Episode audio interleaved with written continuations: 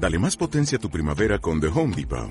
Obtén una potencia similar a la de la gasolina para podar, recortar y soplar con el sistema OnePlus de 18 voltios de Ryobi desde solo 89 dólares. Potencia para podar un tercio de un acre con una carga. Potencia para recortar el césped que dura hasta dos horas.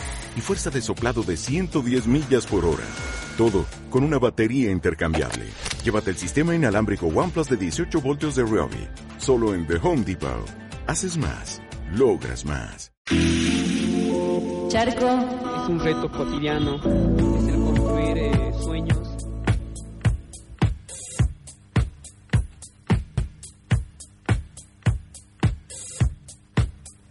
42 minutos pasan de las 8 de la mañana. Escuchábamos a Elsa Suárez mientras nos comunicábamos con Ignacio Cámpora. Él es integrante de ATE Capital y están apenas en un ratito nomás eh, realizando una conferencia de prensa porque eh, otro delegado de ATE Capital, del Ministerio de Justicia y Derechos Humanos, que también es responsable del área de pueblos originarios del sindicato, fue brutalmente golpeado y amenazado, decíamos recién. Así que te damos la bienvenida, Ignacio, aquí a la mañana de la tribu. Buen día. ¿Qué tal? Buenos días. Buen día. Contanos cómo, qué es lo que sucedió. Sí, digamos, esto sucedió el lunes alrededor de las 9 de la noche. El compañero estaba en las inmediaciones de, su domicilio, él vive en ese barrio. Eh, y caminando, caminando, volviendo a su casa, efectivamente lo intercepta una persona, lo reduce de manera brutal, eh, lo patea, eh, todo, todo lo que, lo, que relata el, el, comunicado que mandamos ayer. Y lo más grave, lo más terrible, aunque todo es grave indudablemente, es que en, el suelo inmovilizado le gatilla eh, tres veces el arma en un claro simulacro de fusilamiento. Eh, eso para nosotros es eh, un aprieto mafioso, es una, una situación que, que, que es común en, en esta etapa, con el macrismo de gobierno, en la cual a los compañeros y compañeras, no solo de ATE, sino del, del campo popular, del movimiento social, eh, que luchan contra los poderes enquistados, contra esas situaciones mm. eh, de desigualdad, claramente son atacados, son eh, censurados también y demás, ¿no? Sí, Ignacio, recién decíamos eso, que a los pueblos originarios no solo los criminalizan eso, haciéndoles causas por la recuperación de sus tierras, sino también esto, ¿no? Que haya aprietes y que nombren a los pueblos originarios, ¿no? O al trabajo que se hace junto a los pueblos originarios. Tal cual, tal cual. la, la amenaza puntual fue decirle Altano, por el secretario general nuestro, por Daniel Catalano, que se deje de joder con los indios. Esa fue la, amenaza cuando lo tenían encañonado. Eh, efectivamente, es, es ir contra uno de los sectores más postergados de la, de, la sociedad argentina, claramente.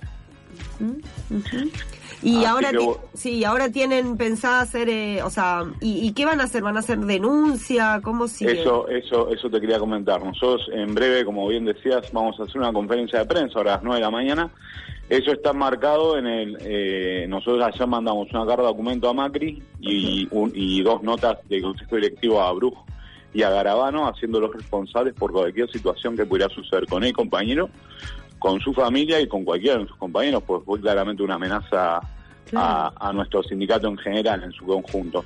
Y además de eso, eh, vamos a informar cómo, cómo es el tema de la denuncia, porque efectivamente la denuncia se presenta hoy está presentando ahora, todavía no tenemos novedades porque los abogados no volvieron, pero se presenta en estos momentos una denuncia eh, por esta situación.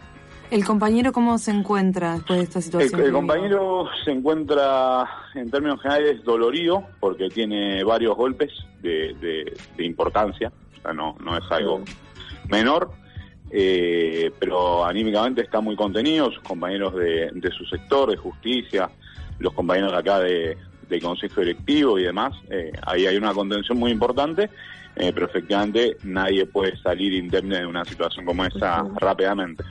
¿Y es una situación que ya habían de alguna manera que no haya sido tan brutal y violenta como, como fue esto? ¿Ya habían tenido así persecuciones, aprietes en relación al trabajo con los pueblos originarios? Con los pueblos originarios puntualmente no de esta manera brutal, pero sí tuvimos algún tipo de otra situación con, situaciones previas, puntualmente por, la solidaridad con Milagro Sala. ¿sí? eh, se dio alguna situación, no esta gravedad, lo que tengo que decirte es que no, no llegó a esta gravedad. Y después sí, previamente a las elecciones, tuvimos la, el ataque a, en la puerta de la casa al, auto personal del Tano, que lo, que lo vandalizaron, lo, lo rompieron todo realmente. Eh, en un claro en un, en un, mensaje también mafioso por parte de los servicios. Nosotros, esto también está bueno decirlo, nosotros hacemos responsable al poder político, ¿no? no acá no estamos no, no vamos con vueltas. Nosotros somos responsables de esta gestión porque entendemos que esto viene por parte de los servicios inteligentes. Bueno, eh, Ignacio, te agradecemos este rato con FM La Tribu. Vamos a seguir atentas a, las denuncias y a todo esto que, que comuniquen y mandarles nuestra solidaridad desde aquí, desde La Tribu.